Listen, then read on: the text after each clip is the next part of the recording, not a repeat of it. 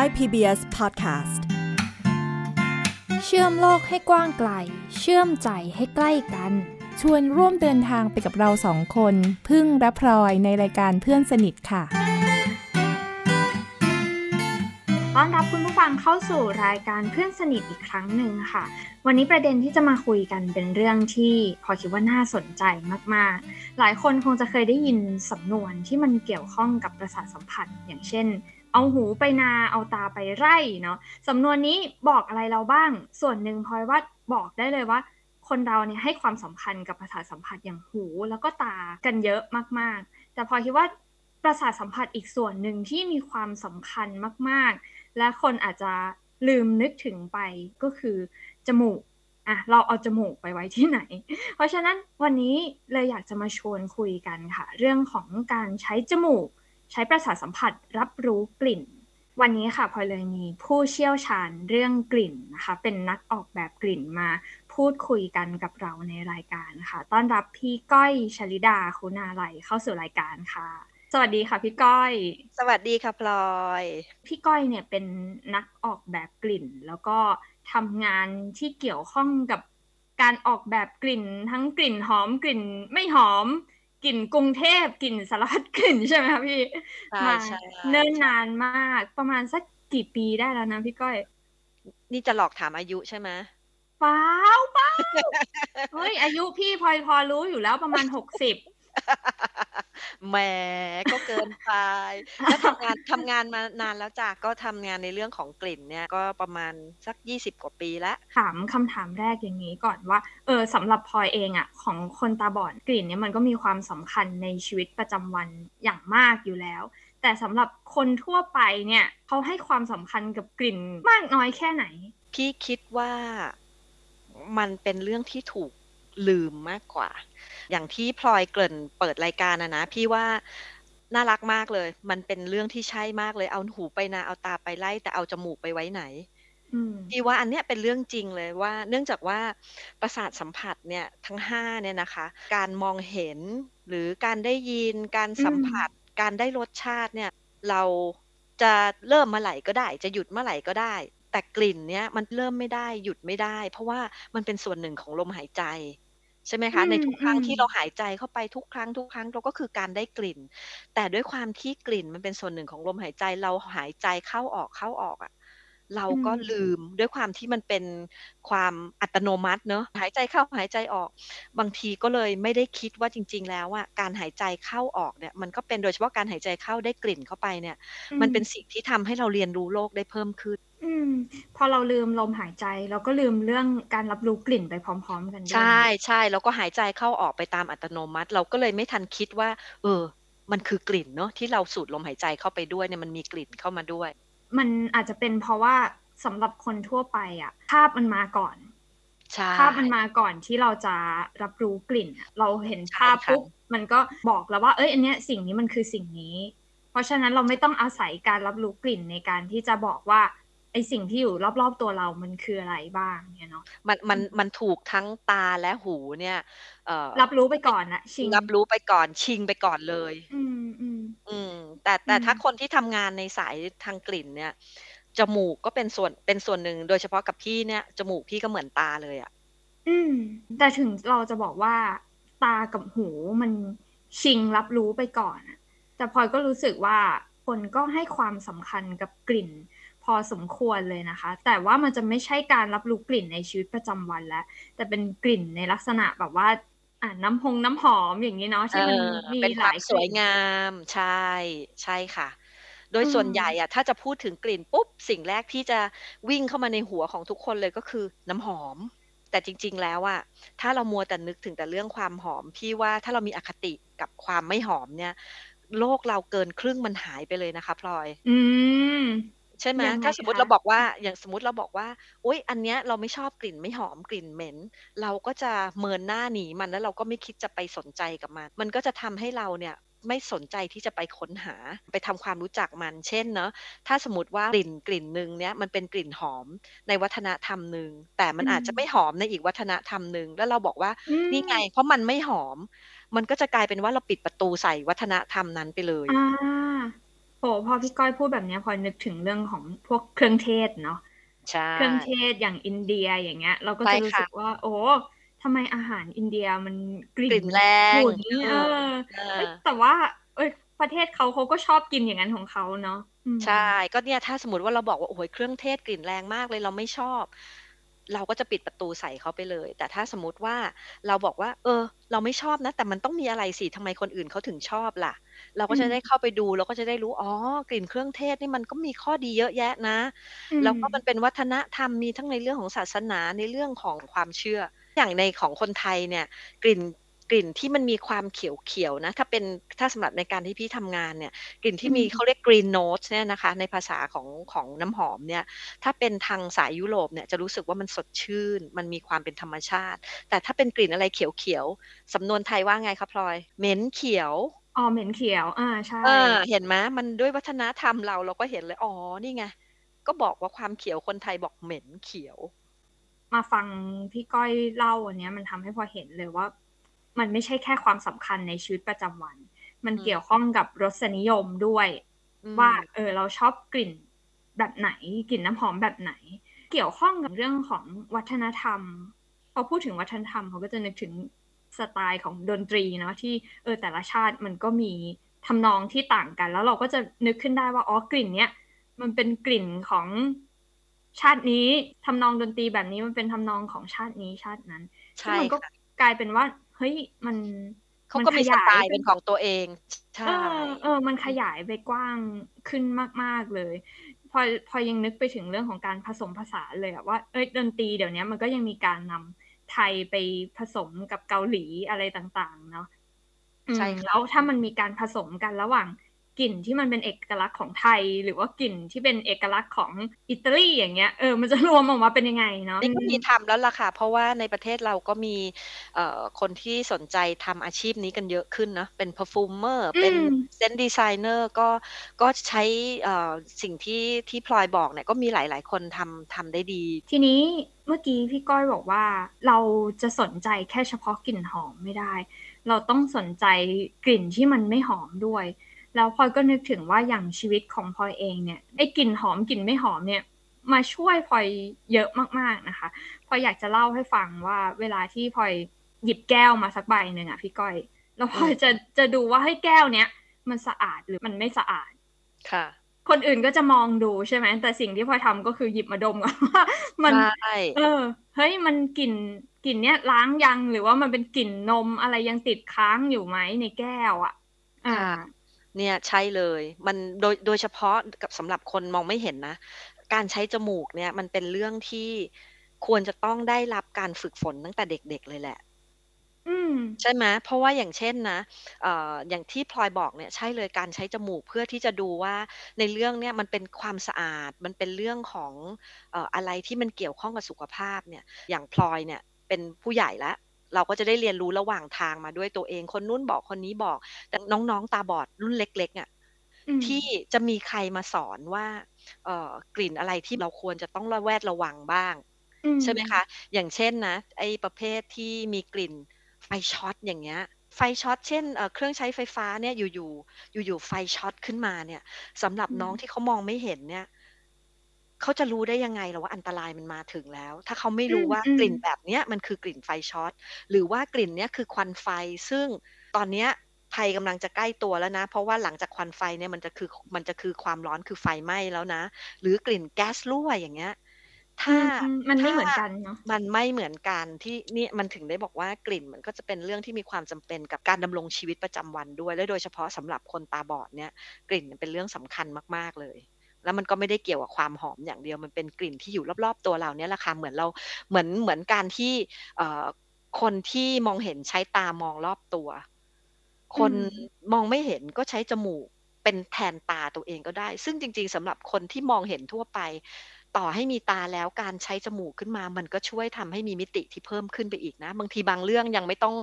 ยังไม่ต้องใช้ตาเราก็รู้ด้วยด้วยด้วยตัวเองนะ อย่างเช่นอืมเอาคนทั่ว ๆ ไปอะนอนหลับกลางคืนอย่างเงี้ยอืม ทั้งๆยังไม่เห็นยังอยู่ในภวังค์เลย แต่ได้กลิ่นควันไฟนี่ต้องลุกขึ้นแล้วเนาะอืมเพราะกลิ่นว่าได้กลิ่นควันไฟก่อน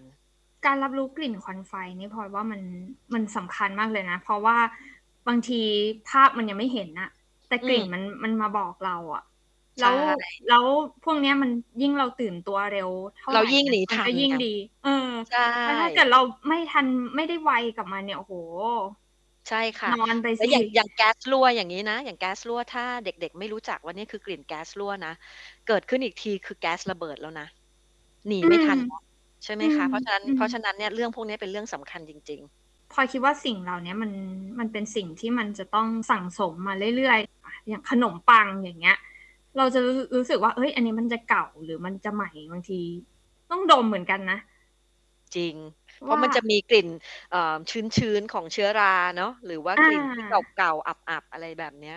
อ่า คือคือคนอื่นก็อาจจะดูวันที่นะว่าเอ้ยอันนี้มันหมดอายุยังเขียนอยู่ข้างถุง แต่คนตาบอดอะมันดูไม่ได้แต่รู้ได้ยังไงว่าวันที่มันมันยังไงอย่างเงี้ยเพราะฉะนั้นพอเราหยิบมาปุ๊บเราสิ่งแรกที่มันเข้ามาก็คือ เอ้ยเราต้องเอามาดม เราต้องมาสังเกตก่อนว่า เออกลิ่นมันดู ปลอดภัยไหมในการกินอะเพราะฉะนั้นมันเลยกลายเป็นสิ่งสำคัญในชีวิตประจำวัน ทีนี้เมื่อกี้พี่ก้อยบอกว่า เออมันต้องเริ่มตั้งแต่เด็ก ๆ เนาะแล้วพลอยก็ได้ยินมาว่าพี่ก้อยเนี่ยได้เริ่มทำโปรเจกต์ที่สอนน้องๆเนาะที่มองไม่เห็นให้ได้รู้จักกับการรับรู้กลิ่น เรียนรู้กลิ่นต่าง ๆ อันนี้มันรายละเอียดเป็นยังไงบ้างให้พี่ก้อยช่วยเล่าให้ฟัง เราก็เคยทำงานด้วยกันมาก่อนเนาะพลอยเราทำทำเรื่องกลิ่นกับกับสีกับสีนะเราก็ถึงได้รู้จักกัน แล้วก็ทำให้พี่เนี่ยได้เข้าใจ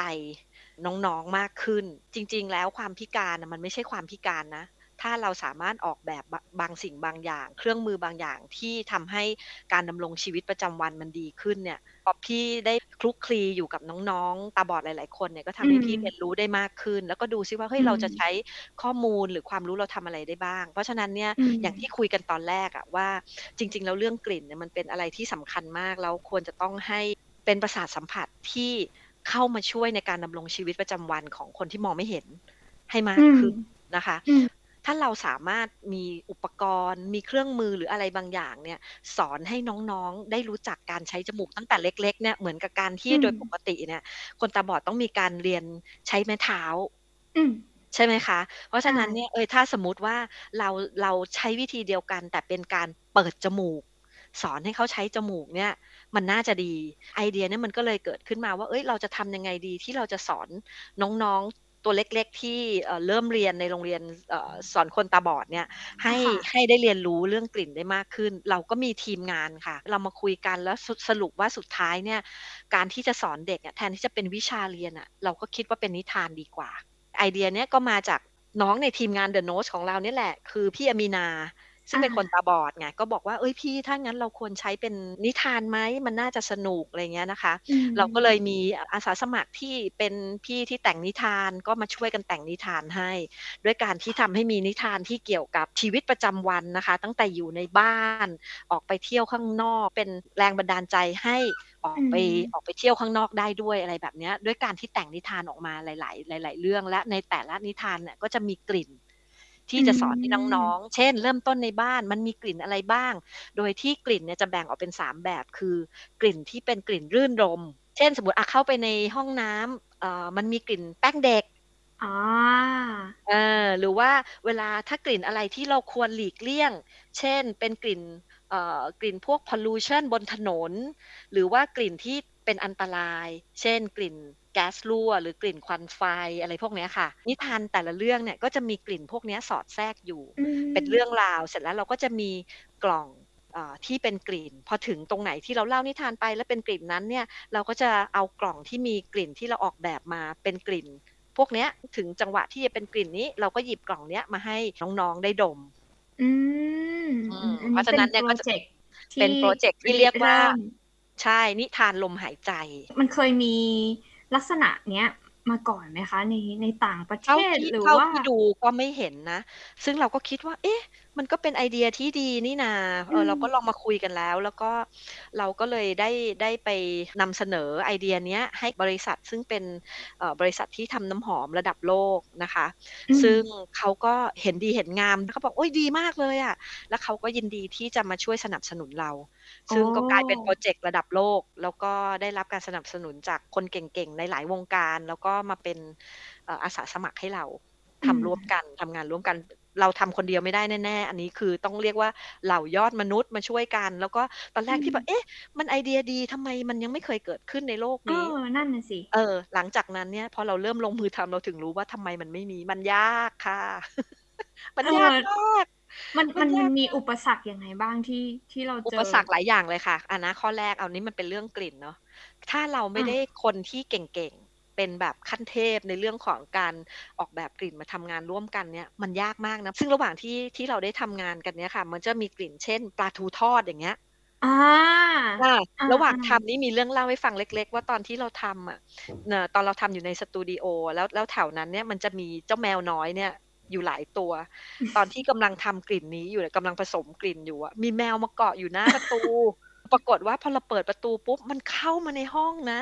แล้วเขาก็เดินหาใหญ่เลยแบบ คือเขาได้กลิ่นปลาทูไงโอ้แปลว่ามันสมจริงมาก มันสมจริงมากก็เลยเนี่ย ถ้าหนึ่งหนึ่งเนี่ยคือเราต้องมีคนเก่งยอดมนุษย์ที่ทำเรื่องกลิ่นแบบนี้มาทำงานร่วมกัน คนแต่งนิทานหรือว่าคนที่จะต้องออกแบบหนังสือออกมาเป็นกล่องเป็นหนังสือที่จะต้องทำมาเพื่ออคนตาบอดนะคะ แล้วก็จะออกแบบยังไงให้มันดีที่สุดในการที่จะใส่เรื่องใส่ภาพ ใส่กลิ่น โครงการนี้เริ่มมาสักกี่ปีแล้วคะที่ซุ่มทำอยู่ เริ่มจริง ๆ แล้วเนี่ยควรจะเสร็จมานานแล้วค่ะ เพราะว่าเริ่มก่อนโควิดมาพักหนึ่งปรากฏว่าพอเจอโควิดปุ๊บก็เลยทำอะไรต่อกันยากมากค่ะ เพราะว่าเรื่องกลิ่นมันเป็นอะไรที่ค่อนข้างจะมีความอ่อนไหวนะ กับโควิด ออแล้วเราก็ระหว่างที่ทำงานเนี่ย เราก็มีทีมที่ออกแบบหนังสืออะค่ะทำงานอยู่ที่เชียงใหม่ ก็ก่อนหน้าที่จะมีโควิด ก็ได้ไปเอ่อได้รับความร่วมมือและการสนับสนุนเป็นอย่างดีจากโรงเรียนสอนคนตาบอดที่เชียงใหม่ เราก็ระหว่างทางก็ได้ไปลองทดลองดูซิว่าการที่เราออกแบบมาแบบนี้มันใช้ได้จริงหรือเปล่า การที่จะทำงานกับคนตาบอดนี่มันไม่ใช่ว่า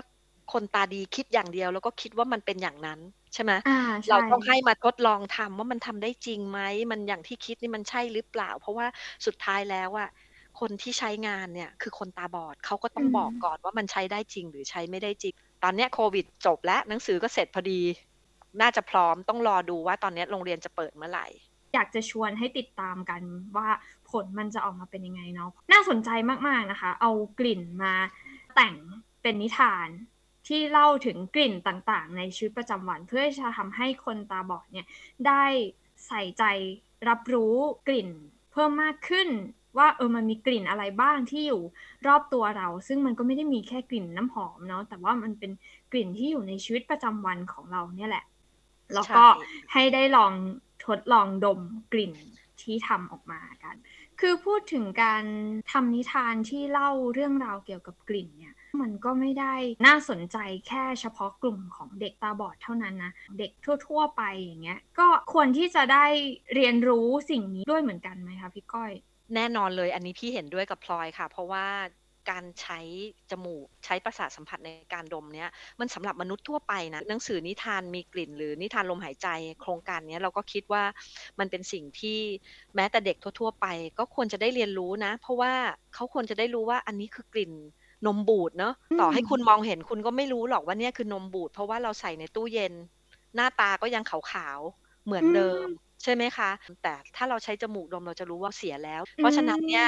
การใช้กลิ่นเนี่ยไม่ได้ขึ้นอยู่กับว่าคุณมองเห็นหรือคุณมองไม่เห็นนะ มันก็ใช้ได้ทั้งหมดนะคะอืมแล้วที่สำคัญโครงการนี้เราก็มองว่ามันอาจจะไม่ใช่แค่กรุงเทพหรือประเทศไทยด้วยนะ มันสามารถจะแปลขายต่อไปได้ทั่วทั่วโลกเลยนะ แล้วพอคิดว่ามันไม่ใช่แค่น่าสนใจแค่กลุ่มคนตาบอดอะคือเด็กทั่วไปก็ก็น่าน่าจะได้อ่านนิทานนี้ด้วย แล้วมันก็น่าจะสนุกนะมันก็เป็นความสนุกของคนทำด้วย ก็หวังว่านะ ว่ามันจะได้ขยายไปสู่กลุ่มคนตาบอดทั่วประเทศเนาะแล้วก็ กลุ่มเด็กทั่ว ๆ ไปด้วย เด็กที่มองเห็นด้วยก็จะได้เรียนรู้สิ่งนี้ จริง ๆ เพราะว่ามันก็สำคัญกับพัฒนาการของเด็กนะค่ะเล่าไปถึงโปรเจกต์ก่อนหน้าสักนิดหนึ่งที่ทำให้เราได้มาเจอกันนะคะคือเดี๋ยวพอขอเกริ่นอย่างนี้ว่า เราอาจจะเห็นว่ากลิ่นเนี้ยมันมีความสำคัญในในชีวิตประจำวันแน่นอนแหละ แต่ว่าคนทั่ว ๆ ไปอะเนาะเราก็ตัวคนตาบอดเอง เวลาจะ พูดถึงนวัตกรรมที่มันช่วยการดำเนินชีวิตประจำวันของคนตาบอดอะค่ะ หลายๆ คนก็จะนึกถึงอุปกรณ์ทุกๆ อย่างที่มันมีเสียง อย่างเช่นอะคอมพิวเตอร์มีเสียง ลิฟต์มีเสียง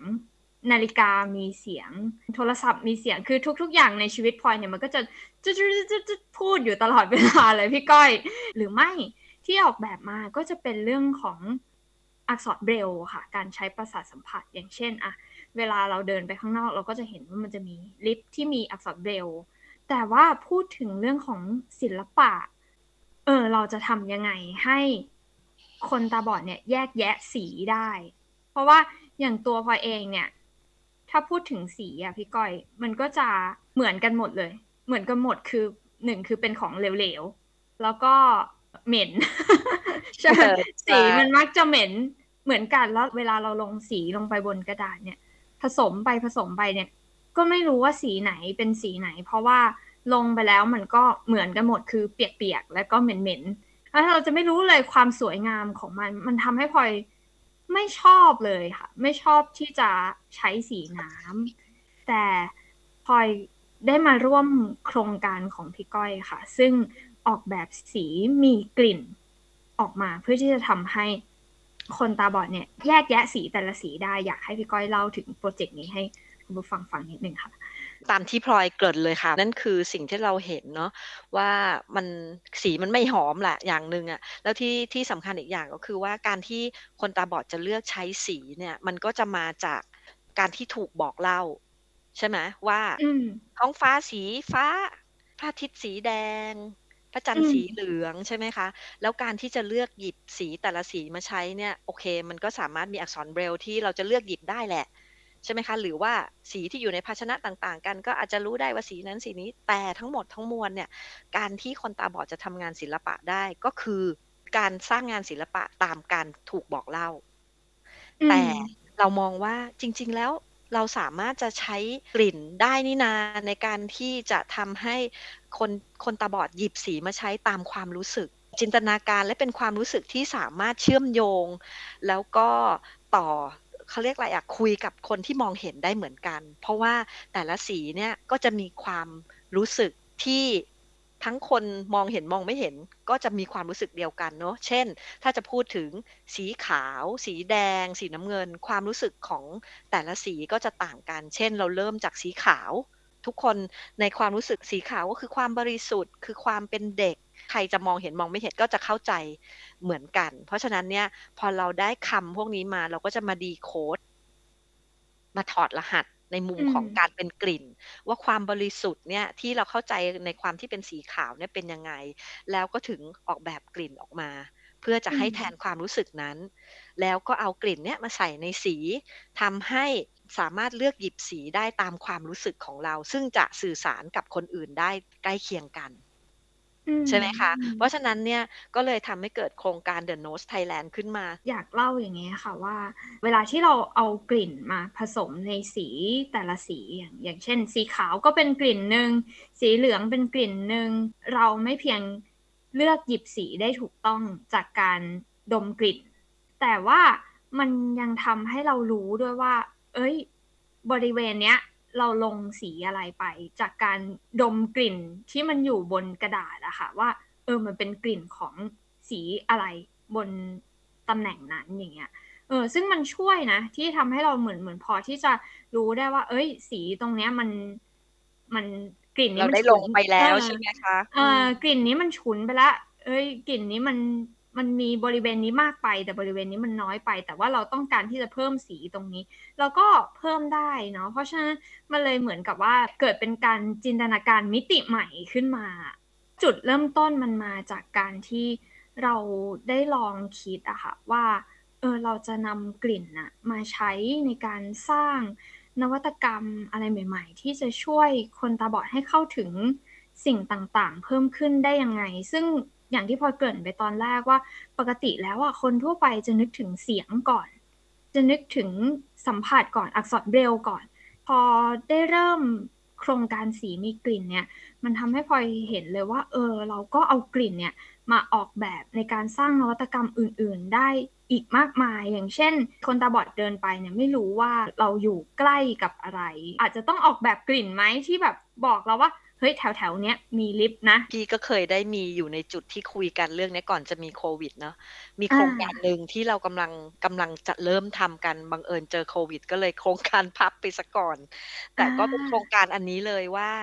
ปกติเราจะมีป้ายบอกทางเนาะสำหรับคนมองเห็น ว่าป้ายเป็นแบบนั้นแบบนี้ ไอเดียแบบนี้จริง ๆ แล้วมันก็มาจากการที่พี่เคยไปทำงานอยู่ที่สิงคโปร์เนี่ยนะชีวิตเราเนี่ยเวลาเราจะเดินเนี่ยมักจะอยู่ใต้ดินอะเดินจากที่หนึ่งไปที่หนึ่งเพราะว่ามันก็โยงใยเป็นใยแมงมุมหมดนะคะใต้ดินขอมดำขอมดำดินใช่ แล้วก็จะอยู่กันใต้ดิน แต่ทีนี้เนี่ยเราจะรู้ได้ไงว่าที่ไหนเป็นที่ไหนอะบางทีหน้าตาก็เหมือนเหมือนกันหมดน่ะ แต่เรารู้ได้จากการที่เขาใช้กลิ่น ที่อยู่ในบรรยากาศของแต่ละห้างอะ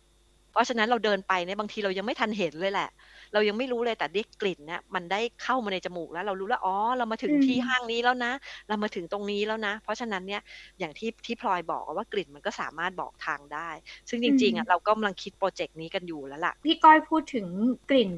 ที่มันบอกทางอะพลอยอยากจะเล่าถึงเรื่องเรื่องหนึ่งอันนี้เป็นประสบการณ์ตรงของพลอยเลยค่ะ คือพลอยอะไปที่มหาวิทยาลัยเนาะแล้วที่ตึกเรียนของพลอยมันก็จะมีเอ่อ มีอยู่หลายชั้นเนาะแต่ละชั้นเนี่ยมันก็จะมีกลิ่นที่แตกต่างกัน แล้วลิฟที่พลอยใช้เนี่ยมันเป็นลิฟที่มันไม่มีเสียงบอกว่าเออเราเราอยู่ชั้นไหนแล้วชั้นไหนแล้ว เพราะฉะนั้นพอเข้าไปเนี่ยพลอยกดถูกกดปุ่มถูกก็จริงว่าเออเราอยากจะกดชั้นหนึ่งชั้นสองชั้นสามเรากดได้ แต่เวลาลิฟเปิดอะเราจะไม่รู้ว่ามันเปิดที่ชั้นไหนเพราะมันไม่ได้บอก สิ่งที่มันบอกพลอยได้ว่า เอ้ย อันเนี้ยพลอยถูกชั้นหรือผิดชั้นเนี่ย ก็คือกลิ่น บางทีคนคนอื่นออกไปเนี่ย อาจจะมองภาพเนาะมองว่า เอ้ย ภาพในทัศนียภาพเนี่ยมันเป็นยังไง แต่ว่าของพลอยเนี่ยเดินออกไปเนี่ยดมกลิ่นก่อนเฮ้ยกลิ่นนี้ไม่คุ้น ไม่ใช่ชั้นที่เราจะไปแล้วแหละเป็นกลิ่นแบบ คือมันจะมีคณะพยาบาลอยู่ด้วยในตึก ตึกเรียนที่พลอยเรียนอยู่เนาะเออเปิดไปเฮ้ยกลิ่นยายานะ อันนี้ไม่ใช่แล้วที่เราจะไปมันต้องเป็นกลิ่นอีกกลิ่นหนึ่งอะ่ะ เออ ก็กลับเขาลิฟต์มาทำให้พี่รู้เลยว่าพลอยใช้ประสาทสัมผัสได้คุ้มค่าจริง ๆ โดยเฉพาะจมูก มันมันนำทางเราเนาะมันช่วยให้เราใช้ชีวิตประจำวันได้ดีมาก แสดงว่าพี่มาถูกทางแล้วสิคะเนี่ย ถูกค่ะถูกคือพอพอเราไม่เห็นน่ะ เราตาบอดอะมัน มันต้องใช้ทุกยุกอย่างแทนตาพี่เออเพื่อที่จะบอกว่าเราอยู่ที่ไหน ข้างหน้าเราเป็นอะไร รอบตัวเราเป็นอะไรเออซึ่งจมูกมันก็เลยมาทำหน้าที่นั้น พอเราคุยกันมาถึงตรงเนี้ย คิดว่าคุณผู้ฟังหลาย ๆ คนก็คงจะเห็นตรงกันแหละว่าเฮ้ยการออกแบบกลิ่นเนี้ยมันก็เป็นสิ่งสำคัญเนาะแล้วมันก็อยู่ในชีวิตประจำวันของเราจริง ๆ ไม่ใช่แค่กับคนตาบอดแต่กับ คนทั่วไปด้วย อยากจะให้พี่ก้อยเล่าให้ฟังนิดนึงว่า เรื่องของกลิ่นเนี่ยมันเอาไปต่อยอดเป็นอาชีพยังไงได้บ้าง หลายอย่างเลยหนึ่งหนึ่งในในทีมโปรเจกต์สีมีกลิ่นที่เราอยู่ด้วยกันนะเนาะน้องที่เป็นศิลปินมองเห็นเนี่ยหนึ่งคนในนั้นเนี่ยก็เอา ประสบการณ์ที่ได้จากการใช้สีมีกลิ่นเนี่ยไปสร้างงานของตัวเอง แล้วก็กลายเป็นสิ่งที่พี่เห็นว่าในตลาดต่างประเทศเนี่ยมีกันเยอะมากขึ้น แล้วในประเทศเราเนี่ยก็เพิ่งมีมีน้องคนนี้แหละที่สามารถทำงานออกมาเราเรียกว่าเป็น olfactory art นะคะก็คือการการสร้างงานศิลปะด้วยการใช้กลิ่น ซึ่งตอนนี้ก็สามารถสร้างงานที่มีเอกลักษณ์เป็นของตัวเองได้เนี่ยเป็นอย่างดีเลยได้แสดงนิทรรศการของตัวเองด้วยนะคะ เพราะฉะนั้นเนี่ยสามารถไปต่อยอดในงานศิลปะก็ได้หรือว่าจะทำงานสายกลิ่นโดยตรง เช่น จะเป็นนักออกแบบกลิ่น หรือเป็นเอ่อ perfumer หรือภาษาไทยเราเรียกสุคนทกร หรือว่าการใช้กลิ่นเนี่ย เพราะว่าพี่ก็เคยใช้กลิ่นในการเอ่อเขาเรียกว่าเหมือนไปเดินเที่ยว ใช้กลิ่นในการเดินทางท่องเที่ยวเรียกว่าเป็นเซนต์วอล์กนะคะก็คือเดินเที่ยวในเยาวราช แล้วก็เล่าเรื่องราวผ่านกลิ่น ต่อยอดไปได้สารพัดอาชีพเลยค่ะ กลิ่นเนี่ยมันก็อยู่ในชีวิตประจำวันอยู่กับเราตลอดเวลาเนาะเพียงแต่ว่าเราจะรับรู้มันใส่ใจมันแค่ไหน แล้วก็เอามันไปใช้ยังไงให้เกิดประโยชน์กับอาชีพของเราเอาไปสร้างสรรค์ยังไงต่อไป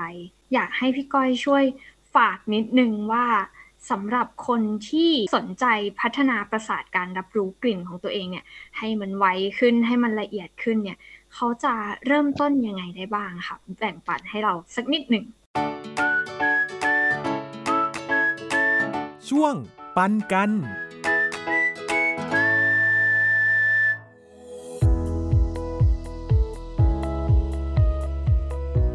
สมมติว่าเราไปเดินตลาด เราไปเดินในซูเปอร์มาร์เก็ตเราไป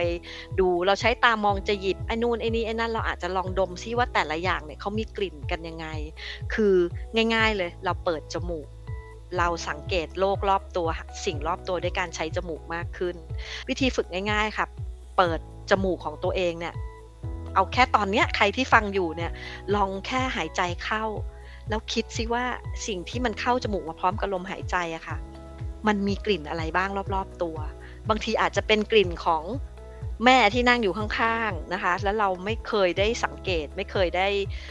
ตั้งใจดม หรือว่าเป็นกลิ่น